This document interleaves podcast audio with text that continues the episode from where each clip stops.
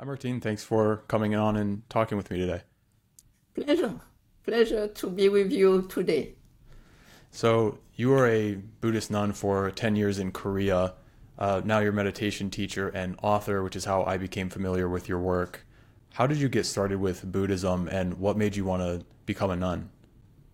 So, this is a little bit of a long story because uh, when I was 18, in a way, I left home. And when I was 18, I was very, in a way, politically engaged, social action and things of that nature, uh, because I wanted to change the world, make it a better place for everybody. But then I, I by accident, a little way, I, at a friend's house, I read a book of the Buddha, and in it, he said, before you try to change others, possibly you need to change yourself. Yeah. And I thought, this is such a good point. Because, you know, uh, I could tell myself, don't be egoist, don't be jealous, don't be this, don't be that. It had no effect. And I thought, it's true. How can I say to others, don't do this, don't do that, do this, do that, if I am not able to do that? So from there on, I moved from the political thing, interest, to more like Buddhist meditation. And then I was uh, kind of, at that time in 75, you did not have much around. You're a little bit in England, uh, not very much in France. And then I decided to travel, uh, like uh, I kind of earned some money. And then I traveled when I was like uh, 21, 22. And then as I traveled, kind of, you know, how it is, you try to go there and it doesn't work out. And then you go there and then you, I made a mistake in the visa and then, Yeah. and so on and so forth.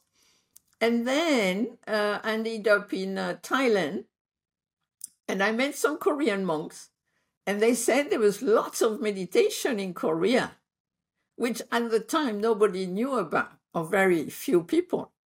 And so I thought, oh, I'll go to Korea for a month and then I'll go to Japan to earn money because I did not have much money left. Then I arrive in Korea and then I kind of like, I have this interesting encounter with a lay person because there was a big ceremony at the temple. And she says to me, I am age 22. She says, you know, are you married? Are you studying? Are you working? Do you have children? And I say no to all of this. And said, oh, if I was you, I would become a nun. And then I thought, maybe this is a good idea because being free from 18 to 22, I could see I kept making the same mistake and causing the same suffering.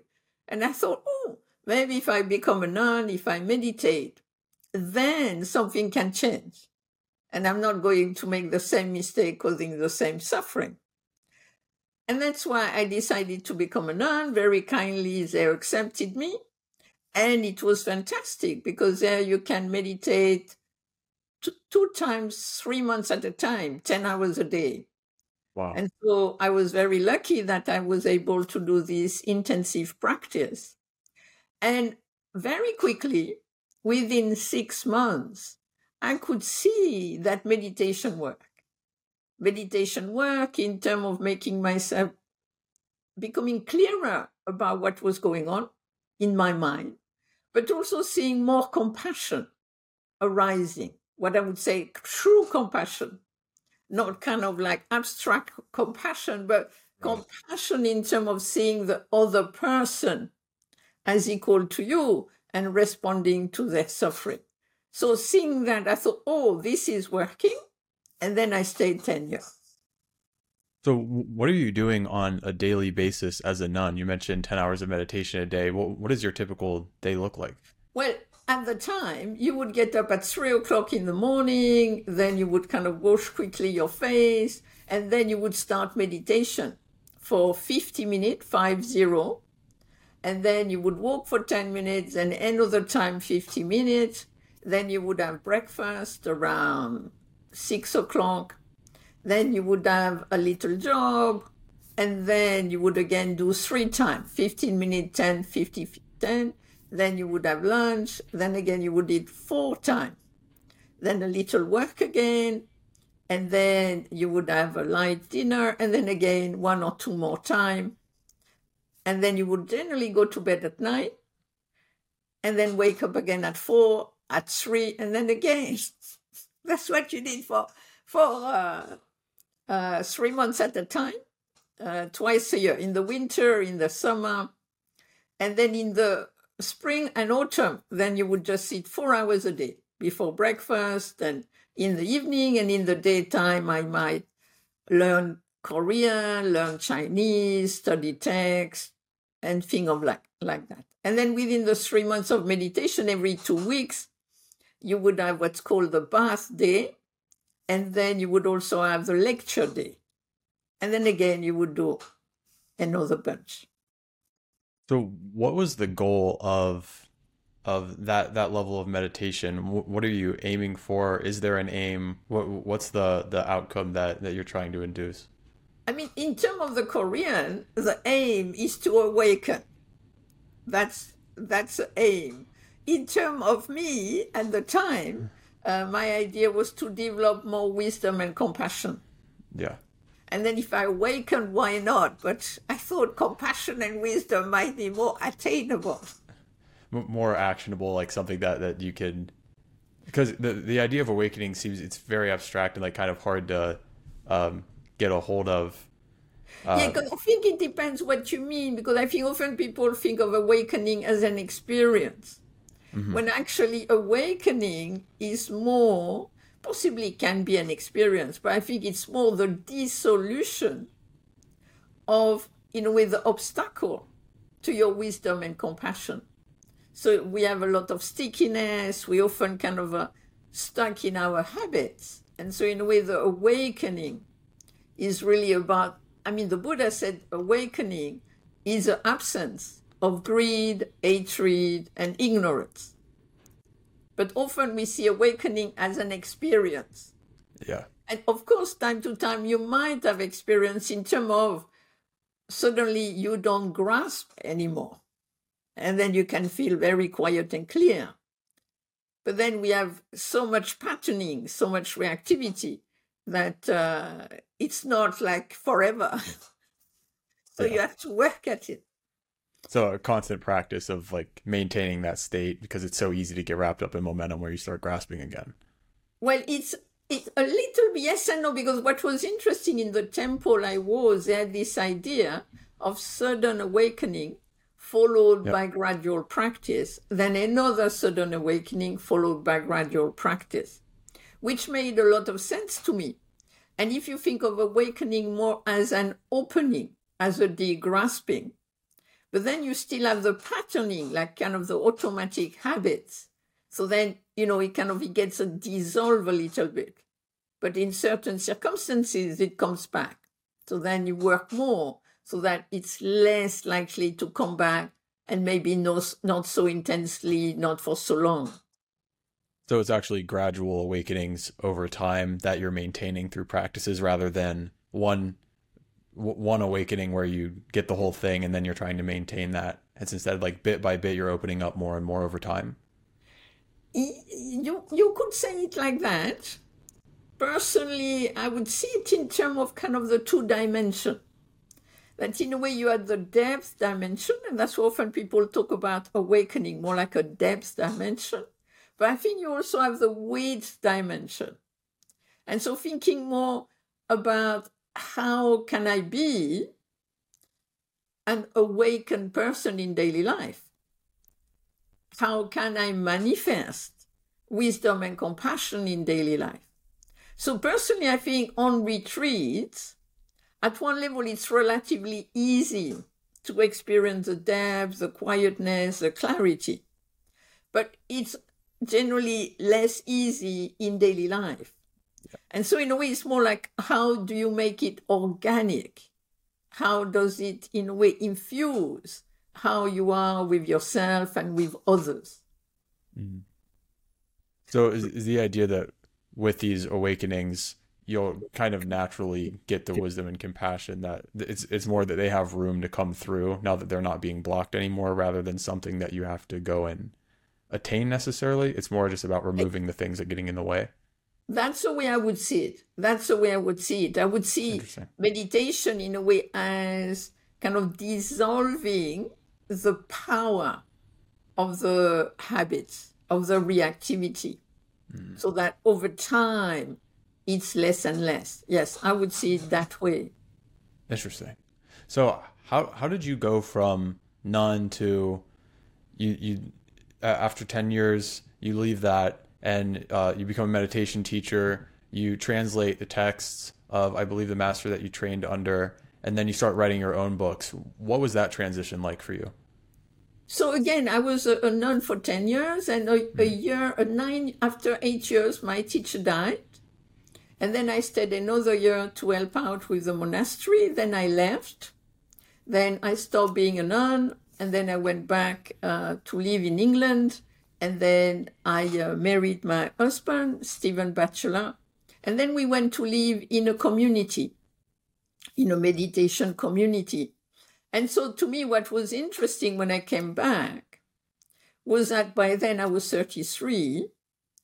And actually, I realized that for 10 years, I had not addressed relationship, a romantic relationship of different type of relationship.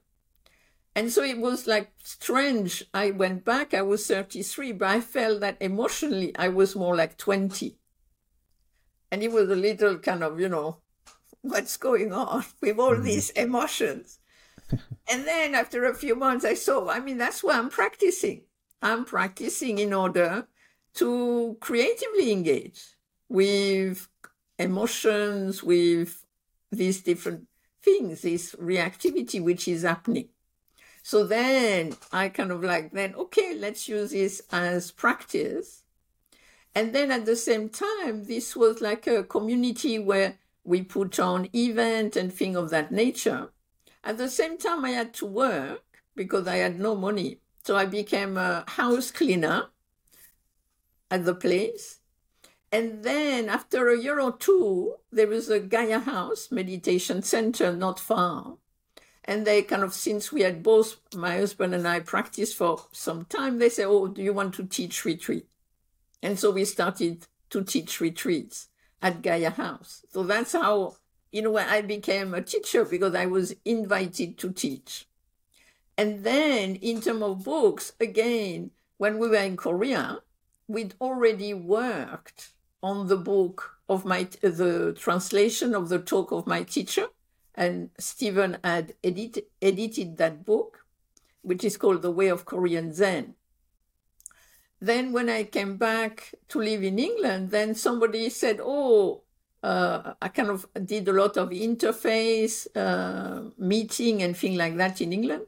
And then somebody said, Oh, we want to do a series on religion and ecology. And then they asked me to kind of help with Buddhism and ecology.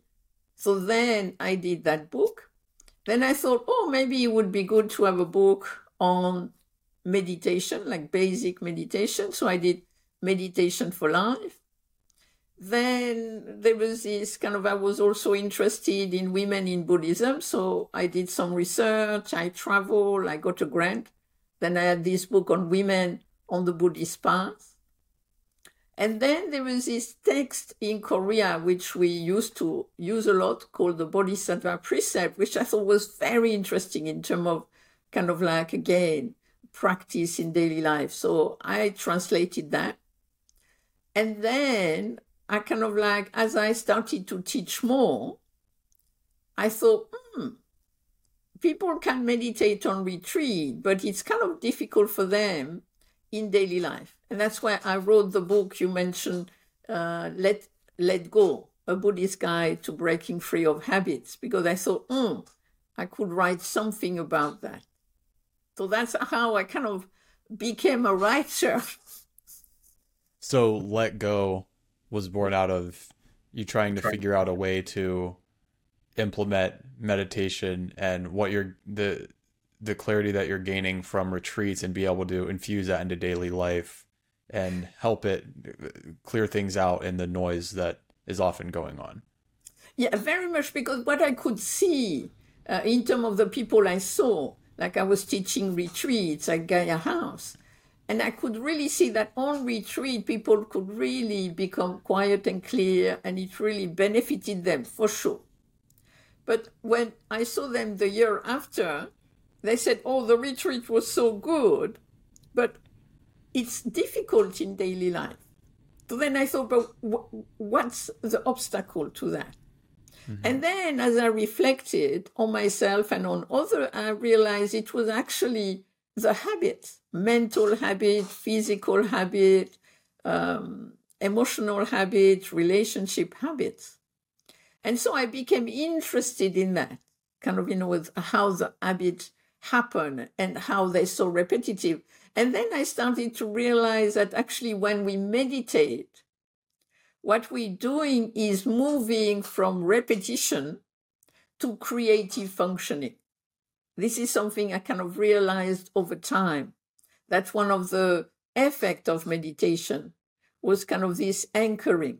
You know, we told watch the breath, be aware of the body, or whatever it is, different type of meditation. And generally you're told, come back, come back, because you can't stay all the time on it. Our attention is kind of moving.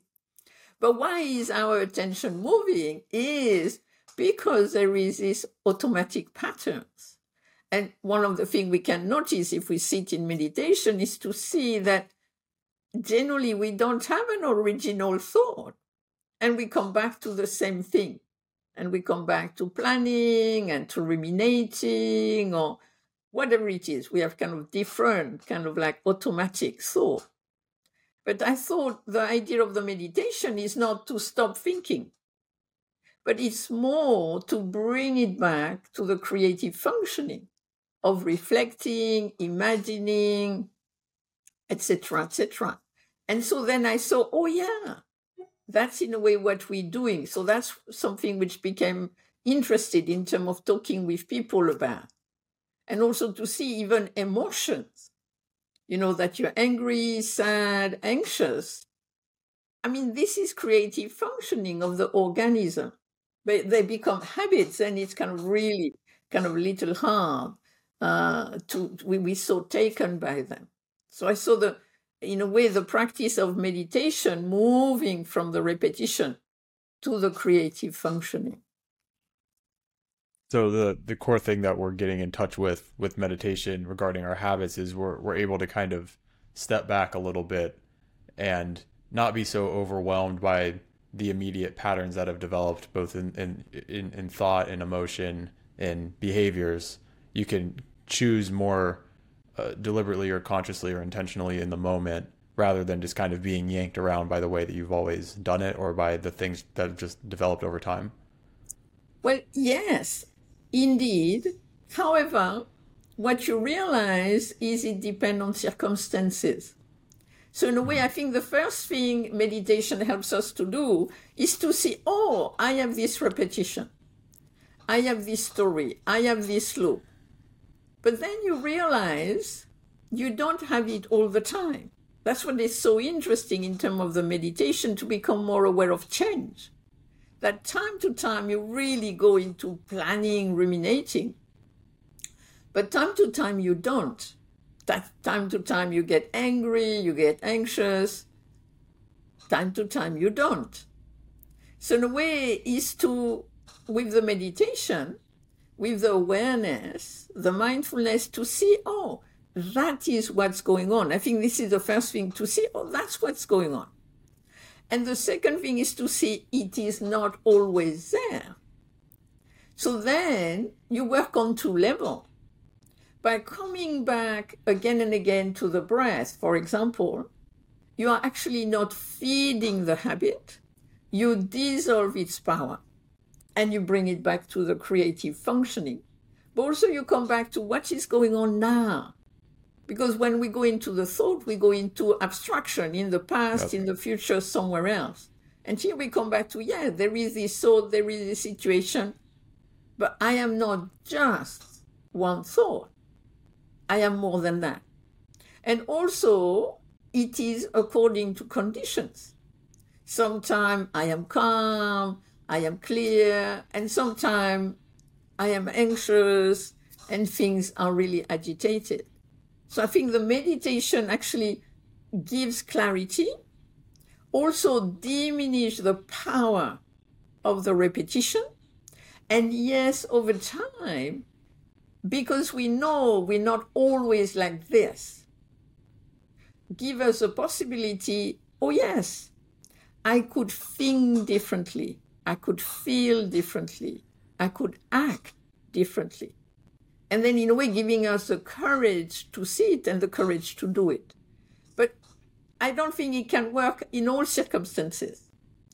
And then we can have, like, you know, when it's light, then you can wait for it to pass. When it's a little repetitive, you can, oh, when is this happening? Can I do something about the condition? And when it's strong, something which is really shocking to the system, then I think in a way you have the intensity. You need to have the patience with the intensity. And at the same time, the meditation can help you to come back for a few seconds to some calmness and clarity. Then you take it again. Then you come back. And that way, you're not going to amplify it. And then if it's not amplified, it's easier to make a different choice. How do you figure out or discern between feelings that you're having and figure out which one needs more hands on work versus which ones are better to just kind of let flow by? Well, it, it it's very much, uh, for me, it's very much first to see, oh, I am feeling differently. You see, you have a way you feel about yourself. You could say kind of uh, regular. The way you feel about yourself, regular, you feel not agitated, you're relatively okay, let's say. And then suddenly something shifts. Suddenly you feel something different. So I think this is an important point the fact that we notice, ah, I feel something different. And then the question is, where do I feel it? I mean, generally, we might feel it in the body, in the stomach, in the belly, or in the chest. Or is it more that suddenly you see yourself getting anxious, for example, or getting agitated? Then, if it's something in the body, the first thing is, in a way, you can ask, how long is this going to last? And you could wait 10 minutes and see, oh, is it still there? And sometimes it's gone. If you don't do anything, it's just gone. But then, if after 10 minutes it's still there, then maybe, oh, what is going on? What has happened? Because our tendency is often to think, I always feel like this. But more, am I tired? Has somebody said something? Kind of, so in a way, exploring it a little. Or is it kind of so totalizing that I cannot see anything else? And then kind of realizing something shocking has happened. And then it will take some time, but how can I not amplify it? So I think it depends of what is going on in a way. So that brings us to the anchor, which I, I thought your anchor was interesting. The question, what is this? Usually with meditation, what, what I often hear of is the breath. That's usually how I'll practice, or like I, I know some other practices will use something like a mantra that may be just more of like one syllable sound. What is it about the phrase what is this that's beneficial? Do you find that, that you prefer that or does it depend on the on what you're trying to get out of the meditation? I think depends on uh, what you're working with, but it also depends on what works for you. For some people, just coming back to the breath is very calming. For some people, coming back to the breath is actually not very helpful. And it could be kind of slightly anxiety making, depending. Some people coming back to the body, to the feet, to the hands can really be again calming. And for somebody, if there is too much pain in the body, that might not be calming. So some people listening to sound can actually be very helpful or kind of uh, going toward friendliness, going to one of the quality, friendliness, compassion, joy, or calm. That can be helpful. And then, personally, why I like the what is is, is because it's kind of like, it's a little uh, also like asking, is this true? Like you're sitting here and you're making this whole film about something. And it seems to be kind of so true and so terrible or whatever. And you kind of stop and ask yourself, but is this really true? I am always stupid, or I'm like this, or they like that. Is this true? Is it true all the time? So in a way, the what is is is an anchor which also have some questioning within it. And the questioning in a, is kind of like a little bit because what is is we're not doing it to have an answer. But we're actually asking what is is to develop a sensation of questioning. So we become less rigid because we can be easily kind of fixed and rigid. And what is is is like opening to the whole thing. So at that level, I think what is is can be a good practice if it suits you. But it doesn't suit everybody because some people uh, they use words and it make them having more thought. So that will not be good for them, though they could think more about it as becoming a question mark. So they could use visualization. Or some other people, if they ask what is is, it can make them a little anxious because it brings uncertainty. So another anchor could be good, but if what is is suit the person, it can have an effect of like, wait a minute, I'm a little stuck here. What is this? And then suddenly the whole thing can open up. You put an emphasis on not labeling sensations, but more focusing on experiencing them directly as they are. It seems like such an easy instinct to kind of like put a label on it and say, you know, this is good, this is bad, this is positive, negative. Um, I like this, I don't like that. What? Why is it important to start from a space of just like feeling it as it is without immediately jumping to putting it in a box or a category? So actually, I have become. Uh, I don't talk so much about it in uh, Let Go, but from the being interested in the habits, now I'm becoming very interested in what's called feeling tones. Mm-hmm. And actually, feeling tone is upon contact with whatever, when you see something, hear something, etc., it's like, hmm, pleasant, unpleasant, neither. Because I realize that actually the habits came more from that. The kind of how we are reactive is what the it is called the underlying tendency toward pleasant sensation or unpleasant sensation yeah. or neither. And so, in a way, I think there is two different aspects here. One aspect is with the meditation, what is it I am feeling in terms of the sensation? How does it feel? Like suddenly I was fine, and suddenly I am not fine. And so often we go quickly to the meaning of it. It's sadness, it's anger, it's this, it's that. Or I always feel like this, or whatever it is. So at one level, it's useful to just, oh, I feel different. And in a way, to feel it in terms of, I feel a little agitated, or I feel heavy.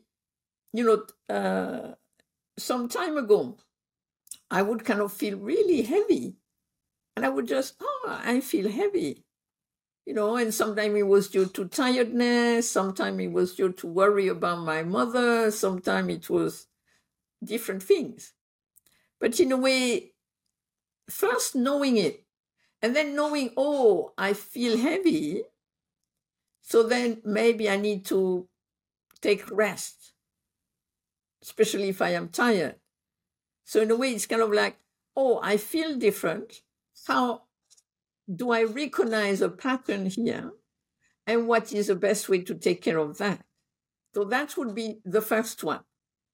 But another one which is interesting is through the mindfulness of the feeling tone to be aware, oh, this is pleasant now. And actually to become more aware of the pleasant aspect of one's life from zero to plus 10, one could say. And then also when you feel something unpleasant, oh, this is unpleasant. But again, to notice this is maybe minus one, minus five, minus 10. And again, you would do different things with the difference. And then also neither. What do we do with that? So I, again, I'm not saying to label it like, oh, this is pleasant plus two and a half, but more, can we become more aware of those aspects of our experience upon contact so that we become aware of our underlying tendency? Because if something is pleasant, for example, we want to repeat it. We want to continue. And then what is interesting is like when something unpleasant pleasant stops. Actually, just because the pleasantness stops, it can become unpleasant. Though it actually could be neither. And so, in a way, to recognize that sometimes you feel something unpleasant, not because anybody is unpleasant, but because something which was so much fun has stopped. And it's interesting because that's often uh, people who have kind of a who are singers or have groups and they play to a big audience. And so they have this huge kind of like love, I mean, it's a love fest between them and the public. And then they all describe how they have this amazing experience. And then generally they go back to their hotel room and they're on their own and they feel terrible. I mean, at one level, they're okay they're in good health. I mean, they're adulated and everything. But what's difficult is moving from this high to neither, in a way, or to something less intense. So this is kind of, again, interesting to, I mean, you can label. Some people find it useful. Personally, I find it more interesting to go inside the experience. How does it feel? And also, how does it change? How does it echo? So, having that kind of state of mind and awareness helps you be a little bit more stable in dealing with the contrast between various wildly different experiences that you're having. Exactly, exactly. Because, in a way, uh, as it suggested, we have six senses with the mind and so we have six contact. And at any given time, you could have a pleasant feeling hearing something, unpleasant feeling tasting something, neither the rest. And what sometimes they're kind of all in balance. And then sometimes everything goes up, and one thing makes everything pleasant, or one thing makes everything unpleasant. And so, in a way, to bring the the awareness, the mindfulness to that, and to think, wait a minute, what's happening here? Could you explain the concept of grasping, both in positive grasping and negative grasping, and how that influences our habitual thoughts, emotions, behaviors? Yeah, so this is something which I think is really important to see that again, as a organism, as a human being, we cannot not grasp. I think this is very important. We're not going for zero grasping. But as an organism, human being wants to survive, I mean, this is kind of like just a biological imperative, you could say. We born this organism generally wants to survive. Then, in a way, we're going to to grasp to a certain degree, so that we eat, we breathe, we live, and so on and so forth. So you have like what I would call the basic 50% grasping. But then often what we have is what I would call the 95% grasping, where first you have the grasping at self. And so it's kind of a little bit kind of me, me, me, kind of what I would call self centeredness. And so we kind try to diminish this a little so that there is space for others. And we realize that if we less self-centered, actually we feel better about ourselves, actually, because we feel more connection. But also we grasp upon contact. And so uh, so we grasp at thing we want, we reject thing we don't want, so it's kind of grasping in reverse. And the problem is not so much with the grasping, but what happens when we grasp. Because in a way, when we grasp, we're going to limit ourselves to what we grasp at. And by limiting ourselves to what we grasp at, we're going to amplify. And so this is up, happening two ways. Like one thing we can notice is how suddenly we caught in just one thing. We might quote in a thought, this is not working. We might quote in a feeling, this is terrible. We might quote in a sensation, this is terrible. Like there was this lady who had, uh, was told she had cancer. And she thought, of course, a medicine can help me, but what can help my mind in terms of that? And then she was told about mindfulness, about meditation. And what she felt was that the meditation, the mindfulness helps us to see that she is not just cancer. She has cancer. She has to take care of it, but she is more than that. So often when we grasp, we reduce ourselves to what we grasp at. That it be a sensation, that it be a thought, that it be an emotion. And if we kind of reduce ourselves in that way, then we amplify. And then one thing we can notice is when we say, it's always like this. It will never change. And here, in a way, you have grasping. Instead of, in a way, the practice of the meditation is to less, lessen the grasping so that you have what I would call creative engagement. So first, you see yourself as this flow of inner condition meeting outer condition.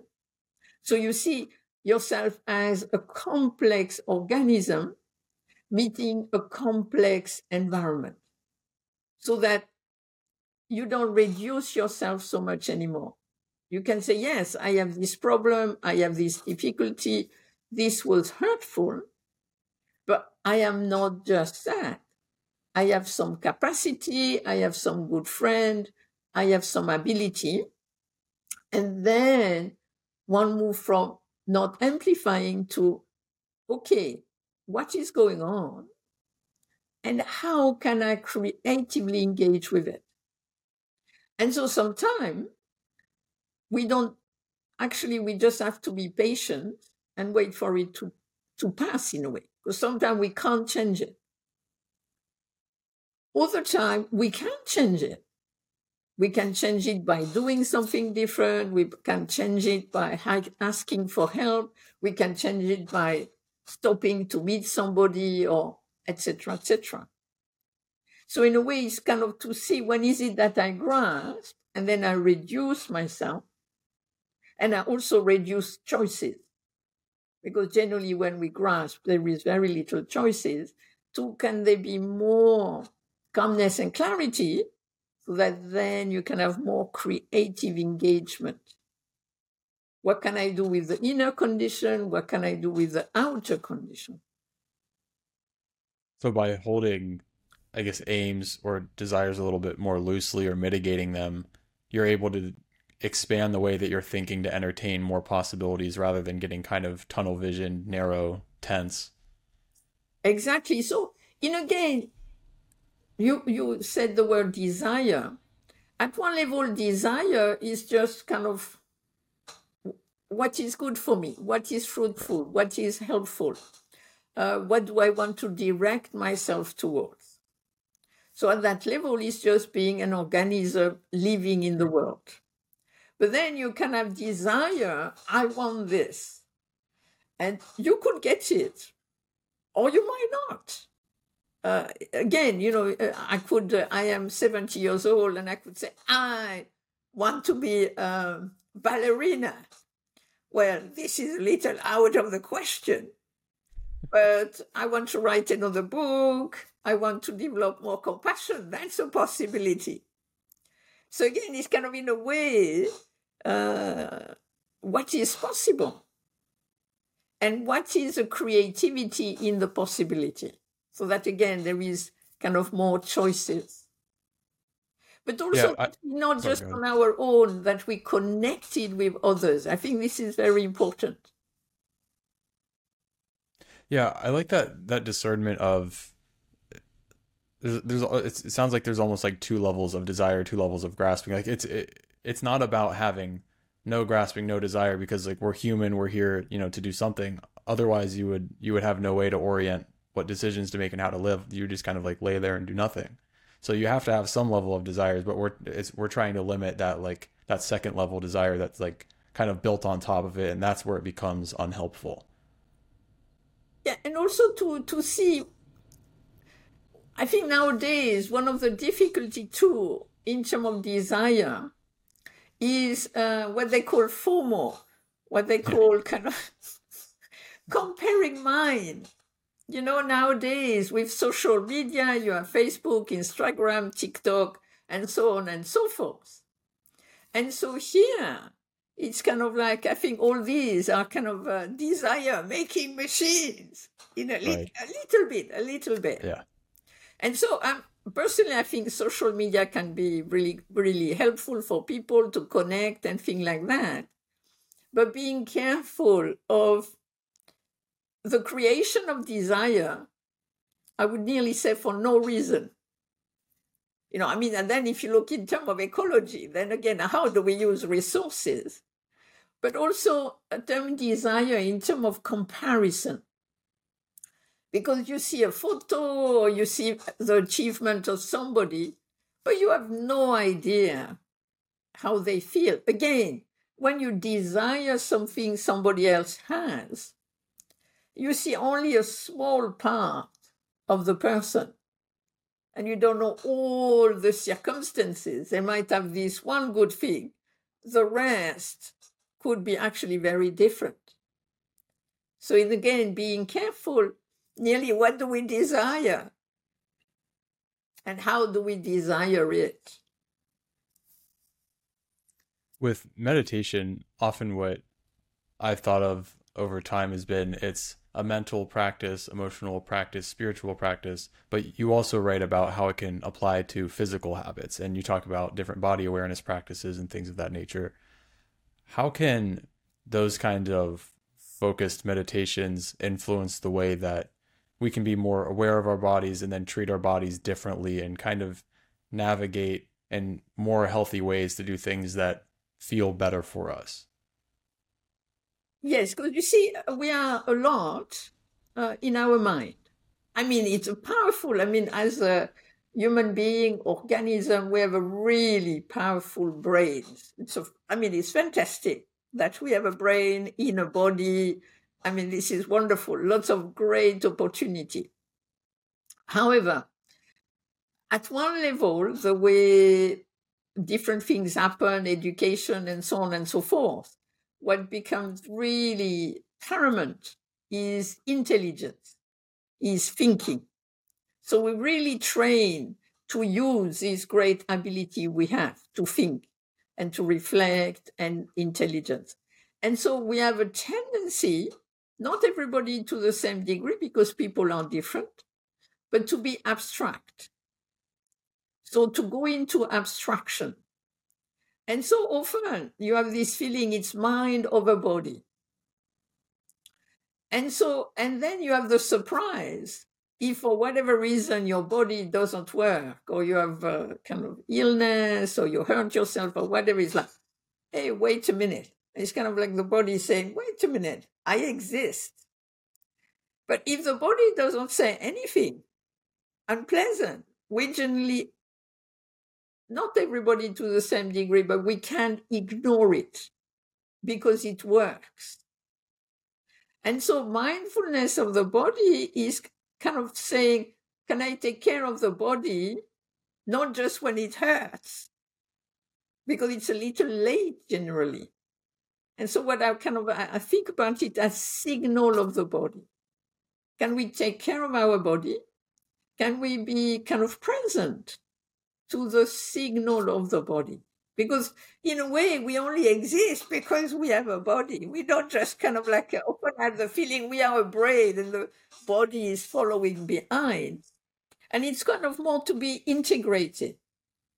And so in a way to just kind of because the way we feel is through the body. Of course, the, the brain, the thought have an important part, but a lot of it is really about how do we feel in the body. So you have actually different aspects to the mindfulness of the body. You have the just in terms of that's where we feel, that's where we are in contact with. So very much tonality comes in through the body. Then again, uh, we can the body can be tense. This is so interesting when we meditate. I find sometimes I sit in meditation and then I tense and I tense because I feel I have the impression that if I tense, I will meditate better. This is a old habit from the temple I have. So then I suddenly notice I kind of tense my uh, jaw to meditate better, which is a bit of a strange thing to do. And then I relax. So in a way, just to be aware, when do we tense? Kind of, how do we tense? and kind of uh, again kind of shows us a little bit our connection with effort. Because often effort is tense. And i think meditation could maybe show us that effort doesn't have to be tense. So that's one of the things about the tension how we hold ourselves to be more aware of that. Then also how do we use the body in terms of you know when we work and how maybe sometimes we don't eat or we don't sleep well or uh, me when i garden i have to be very careful with my back otherwise you know i love gardening but then my back is not so happy with it. So it's kind of like being careful how we suddenly speed make us forget the body it's very interesting how we become involved in something there is a certain speed, something which happen, and then we forget the body. And again, oh, how does it feel? How am I using my body? But also, I think the body can be very interesting in terms of if we have pain, often we don't have pain everywhere. Like we might have pain in the back. So sometimes we have such a strong reaction to unpleasant sensation that we have the impression the whole body is in pain.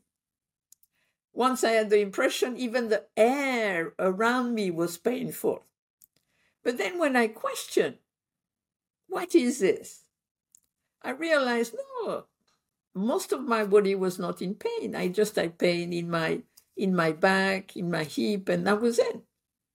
And then I could go to the osteopath or I could take some painkiller. So in a way, again, kind of being aware if there is pain, where is it? What am I feeling? How about how I'm tensing?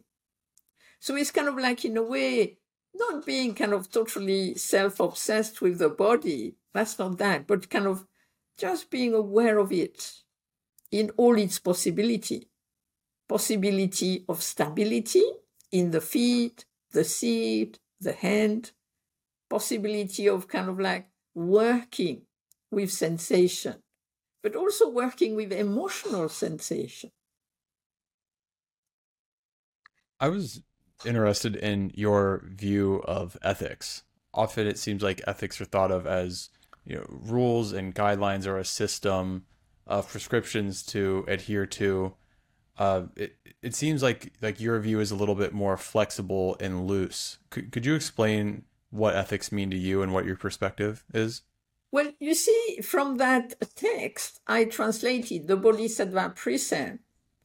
Uh, there was this very interesting part when uh, it kind of really said the ethics is actually like a jewel, which is really going to shine lights. So, not so much seeing the precept as rule and regulation, but in those, it's a very interesting text. And I mean, the first, I mean, you have different, we won't go into that. But the way the first 10 is done is like, for example, uh, do, do not harm. Fair enough. But then it says, do not do it directly. Do not cause somebody to do it. Do not do it in a roundabout way. And so here he's kind of looking at, and then at the end it says, why no harm? Because it's not compassionate and wise activity. So in a way, here the ethics comes from wisdom and compassion. In a way, come from non-harming. And so you don't do it because of rule and regulation, but because in a way you don't want to harm yourself, you don't want to harm other. But also what I found interesting to me, what I became interested also in terms of tonality is why do we cause harm? Why do we steal? Why do we lie? Eh, why do you take intoxicant? I am as interested by this as not doing it. So in a way, you have the two, I would say nearly the three aspects of ethics when it talks about restraint. And this is about not causing harm out of compassion and wisdom. The other side of that is actually instead of the not doing something, it's doing something. Can I be generous? Can I be friendly? Can I be respectful? Can I be honest? And then there is the third aspect for me, which is when is it I am kind? When is it I am not? When is it I am harmless? What is it going to, what is it that is going to help me to be harmless? What is it that's going to make me harmful? And then this goes back to the tonality. And then if we're more aware of the tonality, it seems to me, ethics will make more sense. But in terms of ethics being built on compassion and wisdom, but still knowing we can't be 100% wise and compassionate in all circumstances. And then there is another text where one of the great teachers say you need to know when to open and close a precept. And then you have the famous case of if you have a hunter asking you where did the deer go, and then you say the opposite direction. So basically you're lying but you're lying for the sake of wisdom and compassion. So in a way, it's not kind of fixed. It's kind of trying to be up to whatever you can, considering the circumstances, kind of harmless, but knowing you cannot be totally harmless all the time to the same degree. Yeah, so having some flexibility to kind of play within the the context that you're in because at like at, at some point like the harm with the hunter is a good example uh, with lying. It's like there there there are going to be times when like you kind of have to pick one over the other and different principles are going to be in, at tension with one another. So it's just kind of about leaving that that room to play within the lines and see what feels best exactly exactly again complexity complexity yeah. could could you uh well, I I guess you, you kind of touched on it. You uh, I saw a video of you talking about the three way of intention, action, and effect, and then the importance of wisdom and compassion within those. So is that does that kind of sit like with the with the what what you just talked about? Does that kind of sit at the root of like the, those three principles sit at the root of deciding what you're going to do, what you're not going to do, and then wisdom. Well, compassion being having the right intention and doing the right things, and then wisdom being knowing how to actually do it effectively. Because you you can have the right intention, but but carry it out in the wrong way and get a terrible effect. So it, it's you're you're like combining wisdom and compassion, and then those three principles that kind of underlie this philosophy of ethics. Yes, yes, because you see, I think often people say it's the intention is the most important. But what here the text is saying, no, no, no, the three, each of them is important. You know, what is the intention, of course? What is the action, of course? But what is the result of the action? Because sometimes you can have the best of intention and actually the result might not be very helpful. So in a way, I think here is having some humility to see, okay, I might have a good intention, but did I have the proper action? And did it have the proper result? And so, of course, often in terms of ethics, you never know what's going to happen. But I think what is important, we can learn from our mistakes. And also, I think we can learn from studies. Can we say, you know, if you do this, it's not a good idea and thing of that nature. So, because here, I think ethics for me is really about relationship. So, in meditation, it's more kind of you are with your interiority. But I think part of the practice is also in terms of relationship. How am I with others? How, what is my impact on others? What is my impact on the world? And so this you can because other people are similar to you but different also.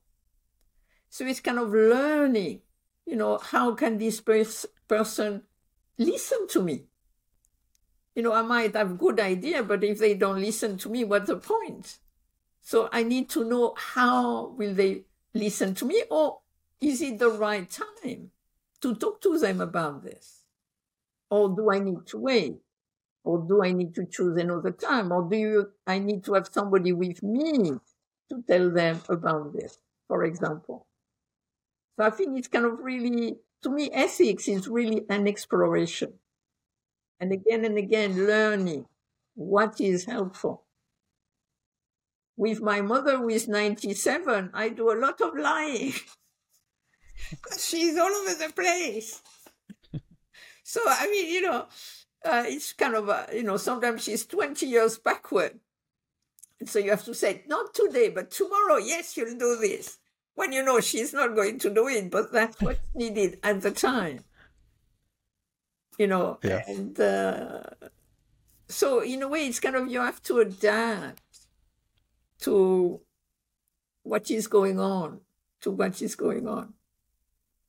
So, what have you been focusing on lately as of your work? Do you have anything new that new that you've been focusing on? Are you are you still just uh, you know doing meditations, uh, teaching, your website, retreats, things like that? What, where has your focus mostly been? What have you been up to? So so my my focus. I mean, COVID really changed a lot of things. Uh, right. in many different ways. So I'm not teaching as many retreats as before. So there's been a big change in that way. So nowadays, I take care of my mother still, 97. Uh, then I also take care of my garden when my back is good. And then in terms of the Dharma, in terms of the practice, I'm very interested. Uh, recently, I did some scientific study uh, working with seniors uh, to see if meditation would help with aging. And then what I'm really interested in still working with is uh, basically uh, feeling tone, kind of really kind of looking at feeling tone and how it works and really looking in detail. So, and I've, I'm trying to write about it, but again, I don't have so much time. But if people are interested, or if you're interested, the best is to go on Dharma Seed, because there I have kind of like instruction on mindfulness of feeling tone, talks, and guided meditation. Another thing I've also been very interested in is the quality of mudita, of appreciative joy, altruistic joy, again, connected with the tonality, so that we're more aware of it. because we're so aware of the unpleasant so fast. I think that practice really helps us to be more present uh, to what is pleasant in our lives. So I'm also interested in that. Again, in Dharma Seed, I did the same instruction, guided meditation, and talk. And also, of course, I'm also a little interested in what I call nowadays the emptiness of ethics. But again, uh, I think I might have some talk, I'm not sure, on Dharma Seed on that. So that's the way, kind of, that's what I do at the moment. Did, did you mention that that website was called Dharma Seed? Yeah, Dharma Seed. It's a kind of a very good web- website which has the talks of many different teachers. And whenever I give a, a retreat at Gaia House, then the talks will go onto Dharma Seeds. So you have the my, the talks on what is this. There is also a book we did. I'm not sure you're aware of it. It's called What Is This? uh, ancient question for modern minds. And that's kind of like uh, from a retreat at Gaia House, myself and my husband, Stephen, and that's available uh, through the internet. Great. So, along with Dharma Seed, for people who want to learn more about your work, meditation, Korean Buddhism, where would you direct them? Oh, if they go onto my, I think if they go onto my website, I think that would be the possibly the best. And then if they have specific question, then they would have to write to me via my, via the website. Cool. So thank you so much for coming on. Uh, I've enjoyed talking to you, and I really appreciate your time today. Thank you very much. Thank you for your wonderful question. And please keep well. And everybody, please keep well.